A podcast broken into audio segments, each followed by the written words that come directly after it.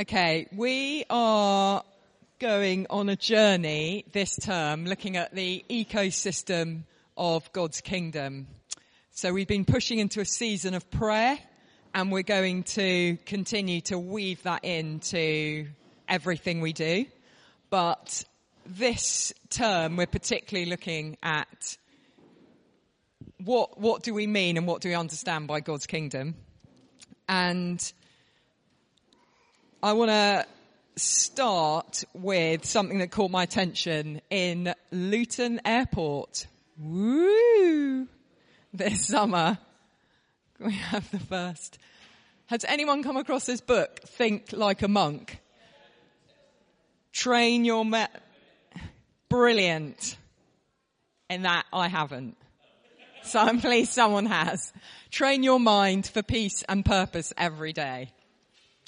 So this really caught my attention because in the eighties and nineties and probably the noughties, this book would not be on a bestseller non-fiction list in an airport. It would, it shows that we're kind of shifting culturally. What was probably happening behind the scenes is now kind of more and more becoming popularized.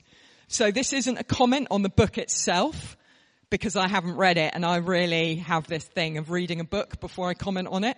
It's more what the book represents. So I'm just going to read up, read its write-up for those who haven't heard it from Amazon.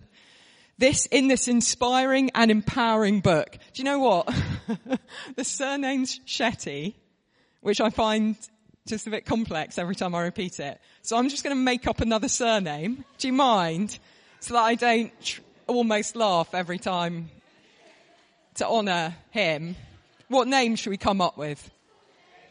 Jay. Just call him Jay. First name. Like with your bank manager. Okay. In this inspiring and empowering book, Jay draws on his time as monk in the Vedic tradition to show us how we can clear the roadblocks to our potential and power. Drawing on ancient wisdom and his own rich experiences in the ashram, Think Like a Monk reveals how to overcome negative thoughts and habits and access the calm and purpose that lie within us all. The lessons monks learn are profound but often abstract. Jay transforms them into advice and exercises we can all apply to reduce stress, improve focus, improve relationships, identify our hidden abilities, increase self-discipline, and give the gifts we find in ourselves to the world. Jay proves that everyone can and should think like a monk. So that is the write-up in Amazon on a book which is a bestseller. So, as I said, I'm not going to comment on the book, but I'm commenting on the fact that this book is now something that publishers think there is enough market for people to buy, because that's why books end up on sale. It's because there's enough consumers who are interested in buying it. And I've I've sort of talked about this before, but there's this kind of pendulum swing in how we find the good life. So humans are always trying to find the good life, the place of human flourishing. And it feels like there's this cultural pen, pendulum swing between rigorous self-discipline, you might call it religion or practices, or spirit, spiritual kind of habits, to authentic self-expression. I'm going to get in touch with my real feelings and emotions and going to express them almost without restraint. So this kind of pendulum swing, it's all the way through history in the ancient world. You can see it through the, in the first century, through the religious strictness of Judaism and the kind of flagrant Um, self-indulgence, along with a real self dis- self-indulgence of the, the spirit and desires and self-discipline of the body in Greco-Roman paganism. So you have this kind of um, kind of movement, and um, recently, sort of in the last two or three hundred years, in response to kind of urbanization and mechanization, and everyone's kind of a worker in a factory and an economic man, kind of uh, economic human kind of thing. There was this sort of romantic movement away from that. I find transcendence or something in nature. I, I want to express who I really am, and I want to feel connected. So there's this sort of, I mean, it's very crude, but it's heart and head, it's intuition and reason. It's that kind of split. And we culturally move from one to the other as humans to try and find the way to the good life, to human flourishing. And I guess in the eighties and nineties and noughties, it was really about you do you and construct a worldview around yourself, post-modernity. You tell your story and I'll tell mine. And now we're kind of moving away from that because we've hit a kind of level of cultural chaos and unhealth and chronic poor mental health and chronic anxiety and all sort of health problems that, that, that whatever that is, is clearly not leading to life and human flourishing. So there's this sort of reaction against it. And we've got to be really careful. This is just an aside in the church. The church tends to kind of both work with, prophetically anticipate, but also sometimes collude with where the world's going. So the church is very consumerist in that it was about you do you, you find your own way with Jesus in the eighties, nineties, noughties, and now it's much more about habits, practices, discipline, so that you can feel it, you can feel this cultural change in the church. So I just want to, I'm going I'm going to honour both those things because I think they're both image-bearing ways that God has made us to be. I'm honor, I'm not dishonouring them. I'm just going to honour the way we access the good life. But I am going to say let's let's really resist the religious spirit coming into the church. Let's just really resist that unless you're ticking these boxes, you're not really following Jesus. Because it's happening, it's going to happen. We need to be absolutely aware that he came to do for us what we cannot do for ourselves. And we stand bro- broken on that rock every single day. That's the thing we build our life on. And we come to that. That is the good news. That's the gospel. But anyway, so there's this big pendulum swing. So this kind of book is showing in popular culture, actually, that, that kind of authentic self-expression, you do you, is not quite working. So we want, we need something, so maybe some external disciplines or internal habits, something to just try and control the chaos of the human condition to enable me to live an effective life. And I'm a bit of a suck of these. And it sounds like, you know, you read the book. But eighty habits to win the day before eight a.m. Who loves those? I mean, they just make you feel so powerful until you have a conversation with another human and realize you don't really love your neighbour as yourself. So uh, it didn't really work, but you felt powerful because you did some things before you saw another human. The gospel is we get to love another human as ourselves. That dividing wall of hostility with anyone is broken, and we're never good news until we can love that person as ourselves. So I love that stuff. I also want to honour authentic self-expression. I believe we're created as image bearers to to be authentic, whole, integrated humans. I believe we're called to love God, in a, a, a, you know, bottom line, with our heart and with our mind. But the way to human flourishing isn't through self-actualization, self-discipline, self-focus. That's all got to go, and we're going to find there's another way of life that will actually lead to life and human flourishing. So there's something sharp about what this guy, this man is picking up on, and what this movement's picking up on is, in some ways, they, I don't know what the kind of language they would use, because their, his heritage is more connecting with Hinduism in the practices. But he's, he's kind of suggesting that there's something wrong with the world. And the authentic, the movement of self-expression hasn't really healed it or responds it. He's assuming people need peace because they haven't got it. They need purpose because they haven't got it. They need discipline because they haven't got it. And they need to bring themselves to the world because they're not. Do you, that wouldn't be selling if there wasn't that sense of gap. The gap between what we want, how we lives are, we want our lives to feel peaceful, calm, purposeful, contributing to human flourishing, making the world a better place, and yet there's a gap between the actual reality of our actual experience. These books are massive bestsellers, and these movements, because they're kind of they're kind of meeting, they're trying to meet that need. They're trying to say, I acknowledge there's a need there, and this is what I'm going to bring to this conversation. So we see a rise, um, and again, there's so much goodness in all of this. I'm not I'm not dishonoring it. I'm just trying to say what really is actually going to work, because I'm a pragmatist. Like, I want it to actually work. I want the outcome to actually be human flourishing. But you'll see the rise in neo-stoicism, which is uh, even things like practices, psychological practices like C B T, popularity of martial arts, which is a, a real emphasis on, on self-discipline, meditation practices, the rise of militant Islam. All of these, even emphasising resilience in the school curriculum, are all about let's just get the body under control and let's just lead a disciplined life, and maybe that will work. And that's the move, that's what's happening in the world, because the other thing doesn't seem like it's going to work, and of course there'll be a counter attack against that. Um, already there are people who, you know, maybe comment comedically on yoga, for example. Um, so the point is, these people are calling out the gap between life as it actually is and life as we want it to be. In fact, you might say that the title for that book could be Change the Way You Think About Reality, for Life and Human Flourishing Are Here. And actually, that isn't, that is exactly the same message that was being said in first century Judaism and Re- Re- Greco-Roman culture, which we're going to get to now. For example, the Roman Empire believed that Caesar was Lord and Saviour and was heralding the gospel, the good news of Pax Romana, that everyone could enjoy peace and joy under the, the rest- restoration and the lordship and the dominion of the emperor. And so what's fascinating as we're looking at the ecosystem of God's kingdom as we come to Matthew four seventeen, the very first sermon in the New Testament that we hear God speaks, preaches, Jesus preaches, sorry, is seven words in the, in the Greek. And it is, repent, for the kingdom of the heavens. That was a, a respectful euphemism for God, for Jewish readers and listeners, is here.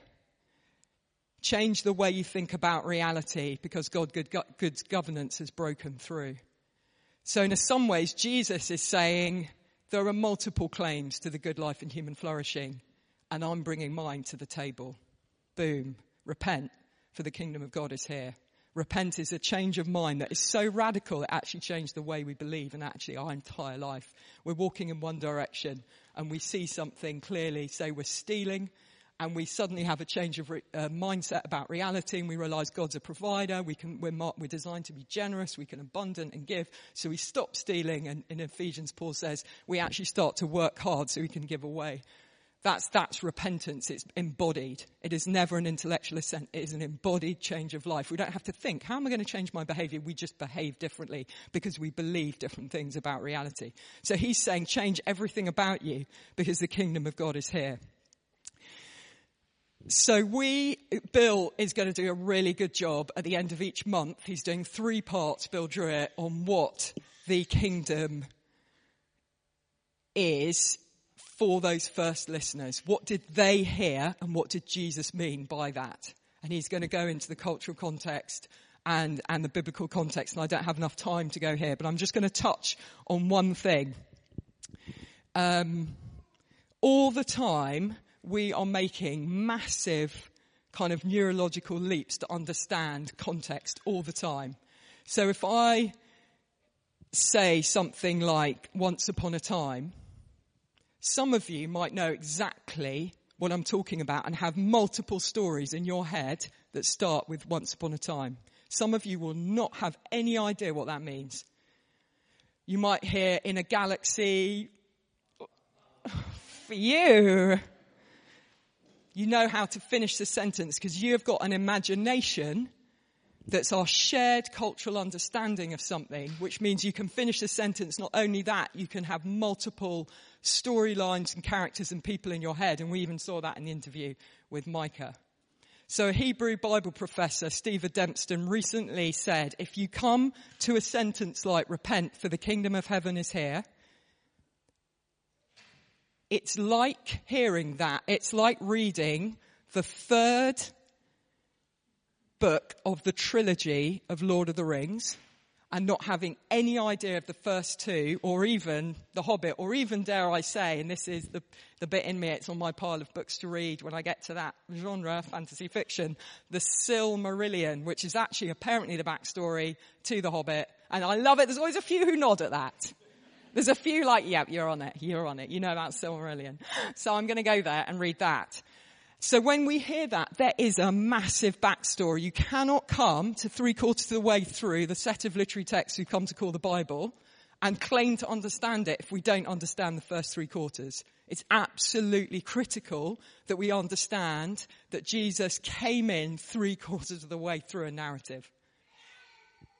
We understandably start with the Gospels, and it's right we do, but we need to understand we, there's a context. It's a bit like what happened in lockdown when uh we didn't know anything about Marvel, but obviously lockdown's useful for some things. So as a, as a family, we went through all of Marvel, and if any of you, does any of you know Infinity War or Endgame, how that comes in the Marvel story? Most of you don't. I wouldn't have either. Yeah. Thanks, Tim. There's always Tim.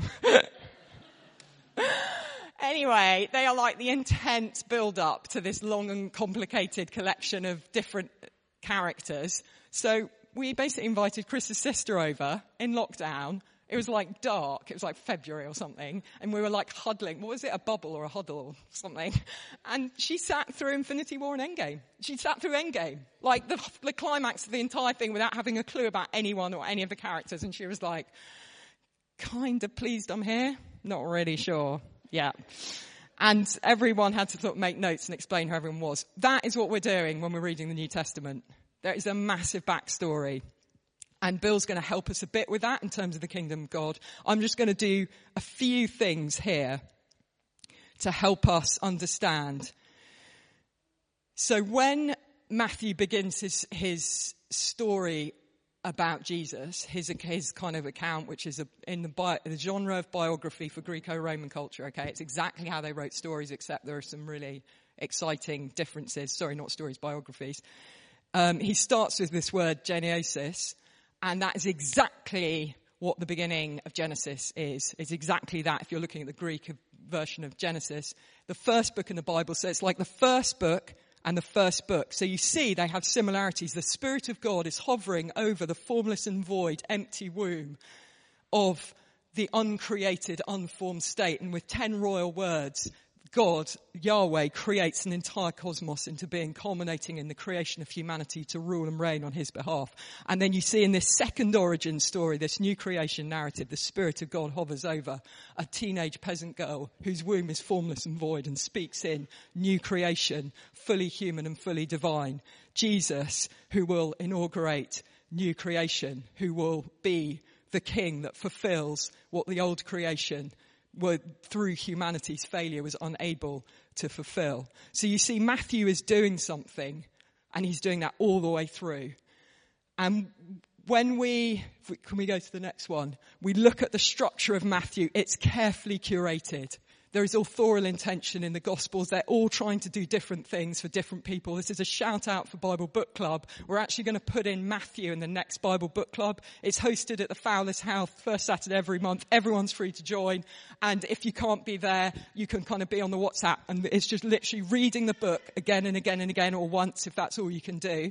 And, and every Saturday having a little time when you can talk it through. So there is a, a there is a design in Matthew, but if you look at how this scholar's organised the design, everyone recognises there are five literary um, kind of sections with, with teachings and miracles, and they are saying Jesus is the new Moses. He is the new Torah. He's speaking in the revelation of God. In fact, he's fulfilling that original design to love God and love our neighbour as ourselves. And but can you see, it's all about the kingdom. The ecosystem of God's kingdom. We're not trying to find an agenda in Matthew. The agenda comes out of Matthew. This is God's agenda. Something about the kingdom. He speaks about it in Matthew over forty times. So what we're trying to do when we go to the Bible is not go, what do we want it to say to us on our terms? We're crossing a cultural, cross-cultural um, kind of bridge, and we're trying to listen to the original authors on their own terms and then bring it back to us today. The theme of the kingdom, some sort of rule or reign of some sort of king, is absolutely critical to understanding the Gospel of Matthew. So it isn't a surprise that that first sermon that Jesus speaks, summed up into seven words, is repent, for the kingdom of God is here. And you see that royalty is all the way through that Genesis one creation narrative. It's royal decrees. The king is sort of the God, king of the cosmos. Yahweh is like, let there be, Elohim, sorry, let there be, let there be, let there be. And it's like he just speaks and things happen. That is a king narrative. It's also a temple narrative. So in the ancient world, you had local deities um, over local areas, and they had their temples and they had their idol statues. And the idol statues weren't the gods, but they were a way that you could worship and sacrifice and, and, and kind of make amends for stuff and thank the gods. And so when you broke the statue, you didn't break the god, but you would, you would um, incite their anger because you've broken their image. So what happens in Genesis one is a direct critique of ancient Near Eastern creation narratives with its own, if I believe, a real understanding of the way the world really is, which is the entire temple, the entire cosmos is Yahweh's temple. and humanity are his idol statues. We are designed to bear and represent him in a way that shows the world what God is like. And if you break us, you break the image of God, because we represent him. That's why it's sacred space. Humanity is sacred space, because we, God, Yahweh will not stop to exist when we are broken, but Yahweh won't be represented in the way he's designed to be. That's why we're not designed to worship gods, because that's too small for us. The same word, Selem, is image, idol. In the deities were Selem, idols, in the statues, and that's what humanity is in Genesis one. We are image bearers of God. So he's the king of kings, and then he clearly creates us to rule and reign as an image. He clearly creates humanity to rule and reign over all creation in such a way that everything flourishes under our care. So this idea of ruling, of reigning, of kingdom is absolutely integral to Genesis one, and then what we're seeing, this theme in Matthew and actually all the Gospels.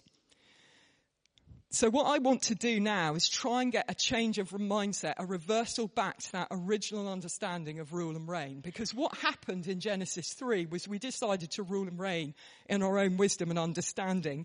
And something happened, a corruption happened at the heart of the human condition, which means that all our understanding of leadership became corrupted.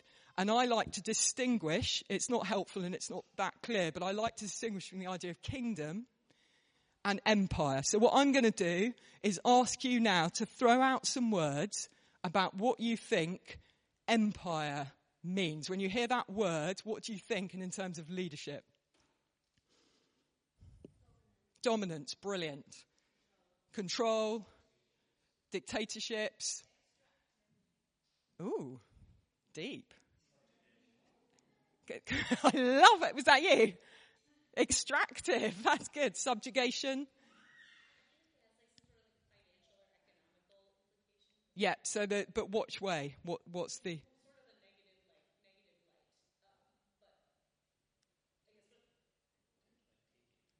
Brilliant. Taking. So it's taking. So some sort of power, where the power is taking what they can from what, where there's someone else who presumably has less power, and accumulating. Yeah. Anything else? Control, yeah, yeah. Yeah, that's that's a really good way of putting it. It's, it's, very, it's non-relational. Yeah, yeah, yeah. So, yes. Yeah, it's interesting they've used that, used that name. So, essentially, when we hear words like rule and reign, we can actually, and rule and reign over creation, we can get uncomfortable, because we're projecting back the corrupt understanding of ruling and reigning. And what the gospel does, the good news of Jesus does, is it actually redefines or rediscovers that original, universal, deeper understanding, which resonates with all of us, about what true leadership is.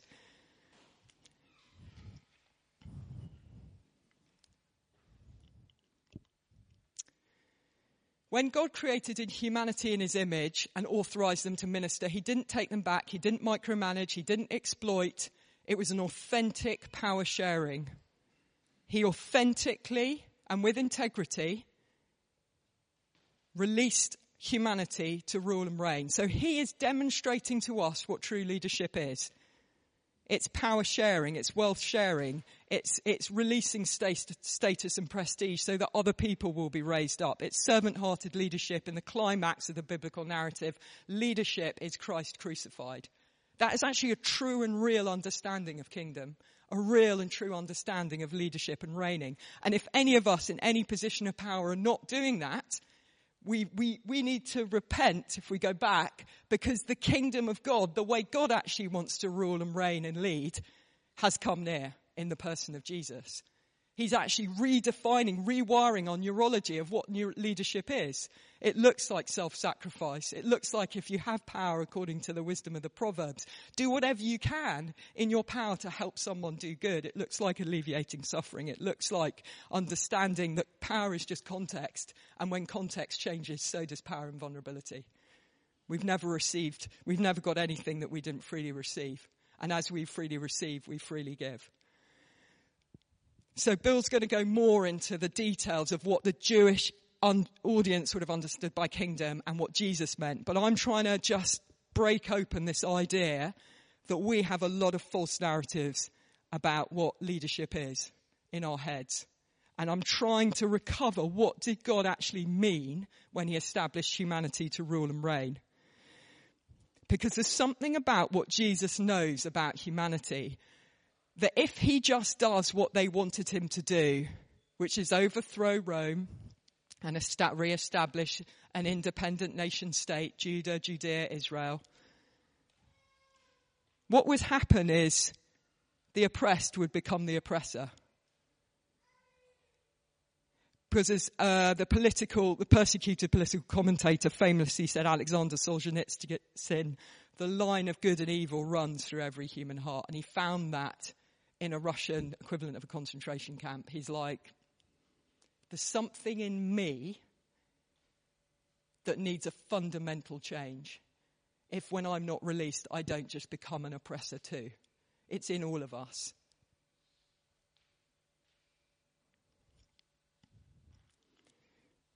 C S Lewis calls it, when he talks about Aslan's death in Narnia, there's a deeper magic. There's a deeper magic for us. There's a there's a there's a past and a future that's more real than our present.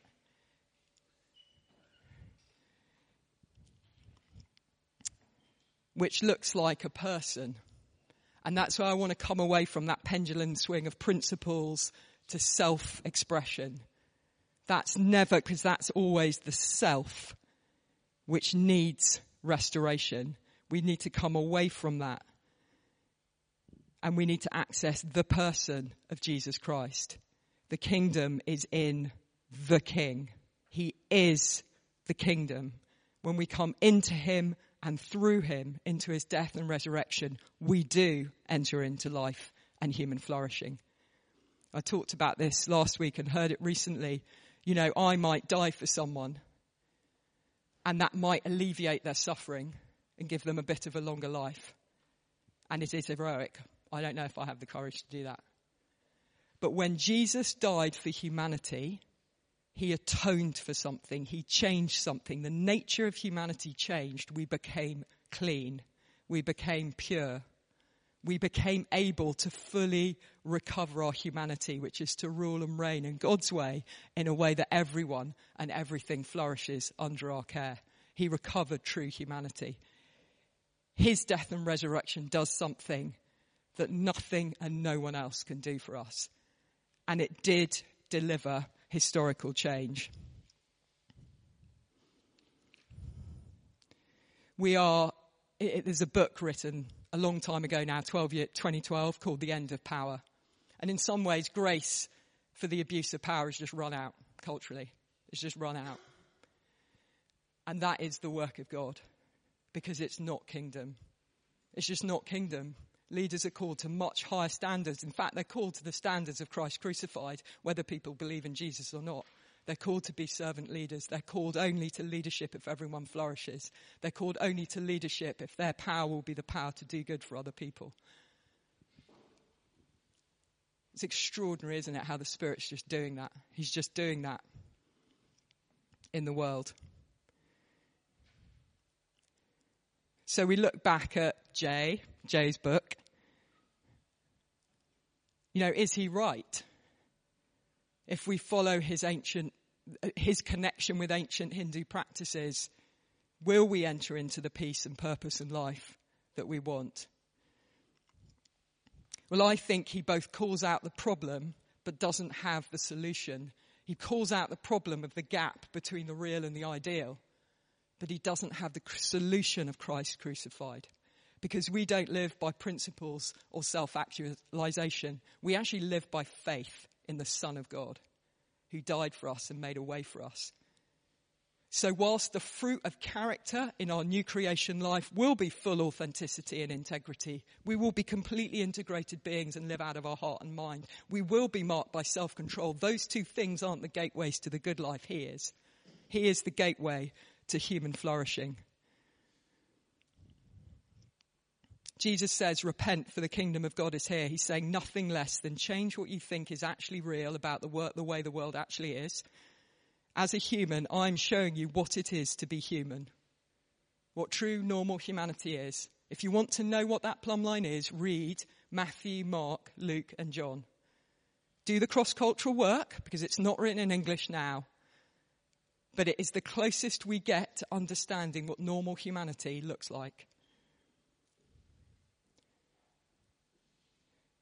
He is showing us what it actually means to rule and reign as God's image-bearing representative. And the most poignant moment of that is his enthronement, his, his raising up. All the gospel writers know and all the commentators know that when he's crowned with a crown of thorns, he's saying this is what leadership looks like. When his robe is taken off him and torn. Sorry, sorry, it's not torn, it's divided up. That's what leadership looks like. It looks like going first, being vulnerable, understanding that we we move in through the sufferings of Christ to the resurrection, and there is no other way. We lay down our lives for those in our care. So all of us here are leaders. We have a church full of leaders. I want you to think of the people you're leading. It could be in your workplace. It could be in your family. It could be people that you're praying for and have a heart for, and you're, in a sense, leading in prayer. Where it's hurting, where it's painful, where it's costly, that is true leadership. That is exactly the design. There is no other way to lead anyone into the promised land but through the way Jesus led us into the promised land. So that weak area, that area like, oh, I just wish that would go away. I wish that would change. I wish if that was in fine, then my life would be fine. I think it's the very area he's catching our attention, showing us what leadership looks like. It's through a person, not a principle. And the person's name is Jesus. So people love different aspects of the kingdom. Some people love love, some people love joy, justice, peace. I love all of that, but I think if I had to sum up the thing that gets me the most excited, it's faith. We're called to a life of faith. It's very simple. We hear God tell us to do something, and we do it embodied in our lives. That's it. It's intimacy, it's partnership, it's saying no to the knowledge, the tree of the knowledge of good and evil, which is you reign in your own wisdom. You redefine good and evil on your own terms, moving past that to the tree of life where you go, Jesus, what are you saying to me? And I'll do it. It's scary, it's risky, it's vulnerable, it's power sharing, it's excruciating. But that is the way to life. There is no other way to life and human flourishing. So what I want to do now is to come into land transactionally and put this into practice now for us. What do we feel God is saying to us as a community? When he says to it late, just later on, Matthew six, seek first God's kingdom. I used to think, because I was colluding with radical individualism, it was just to me. What do I need to do? It was my mantra for my entire life. What I need to do, seek first God's kingdom, that provision will come to me. I recently realised he's not he's saying it to a community of people.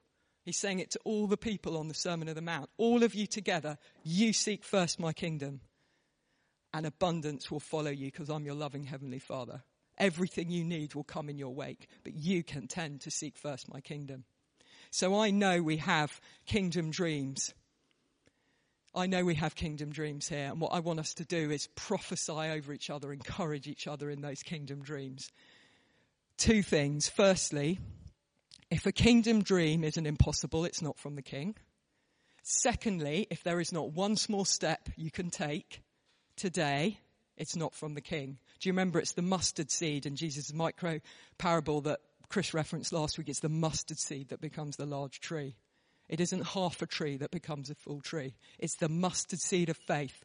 My mustard seed, my dream, is I want to see the narrative in the West turned from kind of we don't really think God exists, we're not really sure, to just in the public domain, just a clear, simple understanding of what it actually means to follow Jesus. So people actually know what the options are and they're free to choose. That's an impossible dream. But my seeds, every day I know the little thing he's telling me to do and who to partner with, to just take my little step off that first easy rung on that ladder of that impossible dream for a fundamental mindset change in the West about what's actually real. There's this beautiful chapter that God's given us as a community, Isaiah fifty-eight, um, David Judson, actually, you kind of gave, brought that to Chris, and we'd already been remembering it. Talks about the kind of fasting that he's chosen isn't the ones where we fast and then oppress our workers. Read it all. It's really powerful about rebuking religious practices if we don't love our neighbour as ourselves. I'm going to verse five. Is this not the kind of fasting I've chosen? I feel that's this for our, we feel this is a prophetic word for our community. So when we're saying repent for the kingdom of God is here, we think, okay, what is God saying to us? It isn't principles or practices for anyone else. It's what does he say to us? What is the Spirit saying to us? And one of the things he said to us over the years is some beautiful verses from Isaiah fifty-eight. As a community, is this the kind of fast I've chosen? that is act of self-denial. Only a day for people to humble themselves. Is that a fast, a day acceptable to the Lord? Is this not the kind of fasting I've chosen? To loose the chains of injustice and untie the cords of the yoke. To set the oppressed free and break every yoke. Is it not to share your food with the hungry and to provide the poor wanderer with shelter? When you see the naked, to clothe them and not turn away from your own flesh and blood. Then your light will break forth like a dawn. Your healing will quickly appear. Sounds like human flourishing to me. Sounds like this is the gateway to human flourishing. When we deny ourselves, partner with him, that is the gate to human flourishing. Your righteousness will go before you. The glory of the Lord will be your rear guard. You will call and God will answer you. He will hear your suffering. He hears our suffering when we hear the suffering of others. It's the Torah. It's the, it's love your neighbour as yourself. It's the mutuality, the brother and sisterhood of humanity. When we hear suffering, he hears ours. Because he loves covenant and he loves people and he's authorised us to minister. If you do away with the yoke of oppression, with pointing finger, with malicious talk, if you spend yourselves on behalf of the hungry and satisfy the needs of the oppressed, your light will rise in the darkness. This is a new creation narrative.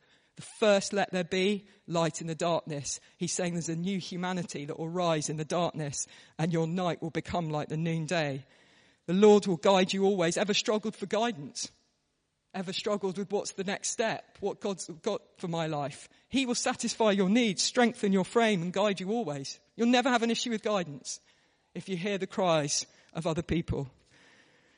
And this is it, because God is growing in us a garden. If you heard Chris's talk last week, please listen to it, because this is the imagery we've been given again and again and again by us, by the membership. He, God is speaking to us and he's saying, I'm growing in you a garden. And he's saying, you will be, this is the crux of Isaiah fifty-eight ten, a new Eden, a new creation narrative. You will be like a well-watered garden, like a spring whose waters never fail. And Rebecca had that beautiful image of the river of life flowing out of the temple where everything's alive. Your people will raise up old foundations. You'll be called re- repairer of broken walls, restorer of streets with dwellings. If you honour the Sabbath, call the Sabbath day a delight, the Lord's day honourable, and not go your own way or do as you please, you will find joy in the Lord. You'll ride in triumph on the heights of the land. You'll feast on the inheritance of your father Jacob. We believe and we're convinced that God has created good works of advance in, in, in advance for every believer. There are two point six billion believers in the world. Imagine if everyone was fully mobilised. We'd be bringing heaven on earth. The issue isn't the world. It's never the world. We've been given everything we need for life and godliness. It's us being fully mobilised, not through coercive, controlling dominion leadership, but through self-sacrificial. I'm going to do my yes today and that small step of nurturing that seed to the mustard seed of the kingdom, which covers and fills the whole earth. And what we want to do is hear and, and speak over each other's dreams, because there are some crises in the world, aren't there? And because of clickbait and the way news works, we know about the crises every single day, every hour of the day. I'm just going to call some out. There's a housing crisis, a climate crisis, an education crisis, a cost of living crisis, a human trafficking crisis, a mental health crisis. Those are just some. And what happens is, what we need to do is we don't need to think like a monk. We don't need to go, do you know what, it's just too much, and just get my eighty habits in before breakfast and get through the day. We can go, God, what's the dream you've put in me? What's the seed you've put in me? The two things. And who are my people? Because no one's ever called to do anything on their own. As I said before, if we're not doing it with anyone, we're not good news to anyone. The essential gift of the gospel is we're actually reconciled to love someone else as we love ourselves. Just one other human. If we can't do that, we're not good news. We're just the same as everyone else. But if we can partner with people, and it may be people of faith, it may be image bearers who have God's heart across the world, God does what he likes. We just get to partner with him in the adventure. We have to find our people. So what I'd love us to do around our tables now, and we're going to come into land, and Alice is going to come up and help in terms of any prophetic words or sense God is doing, is just what is your dream? What's the mustard seed of faith God's given you? What's the thing you want to see changed? I love Sam's question for Micah in the next ten years. And who are the people? Who are the people God's giving you? And and I would say God is not unkind. He's not cruel. He doesn't give us a dream and then give us no resources. He gives us five, ten thousand, fifteen thousand hungry people. And he just waits for the boy with, who has the faith with the five loaves and two fish. And that's all he needs. He just needs the yes of the person who already knows what's in their hand. You see that theme. I've talked about it before. What's in your hand all the way through Scripture. What's the thing you have already today? And you just take that step. So if we get into groups around the table, I know the children, young people are going to come back in. But I really want, this is something we're doing for the long haul. We're building people who are living, quite literally, the kingdom dream and stewarding it into fruitful reality. I know there is legacy in my family of people who've done that in the past and have actually changed the course of history. I know it's possible because we inherit it. There is so much we've inherited because people in the past have just done things unseen, invisible, never known, but God knows, and they've just changed trajectories so that I've experienced and I have an inheritance and a legacy. So those are the two questions. What is the dream God's put on your heart? Who are your people? And with that dream, it has two sides. So I'm going to ask you that again so you remember. If it's a kingdom dream, it must be impossible. And there is always a small step. That's it. That's all he's asking. That's faith, is I'm going to do that. So I'm going to pray now, and then I want us to start to activate this. Lord, thank you that one of the things you've put on my heart is to mobilize people into action. That's a phrase in my original Zion given to people by people who didn't know me. I just love to see everyone fully activated and mobilised. I love every member ministry. I love the fact that you always choose a small group of people, and they're that they that, that are completely one hundred percent yes, and and they, you do something through them. And we just want to honour that we are one small part of the church in Bristol, and we honour the activation of every believer in this city. We break any independence. We break anything that suggests we're different. We're in we're in one river, and it's the river of the Holy Spirit. So we honour what everyone else is doing, and we also take fully responsible, full responsibility for the kingdom dreams you put in us here to nurture and and, and grow and look after. So I ask for, for revelation now, for clarity, as we share what is our kingdom dream and what is the small step that you have for us to start moving by faith into it. And we believe you, Lord. You say the, the sin of the whole world is unbelief in me. It's not, it's not actually how we believe or anything like that. It's just what we actually believe is true. We believe you that if we do this, this is the way to life and human flourishing. This is the way to the good life. It's through you. It's through a person. And we and we we end by just honouring and glorifying the person and the body of Jesus through whom life is possible. Abundant life is accessible. We honour you. And we want to say yes to that invitation to an adventure that will last a lifetime and leave a legacy. Amen.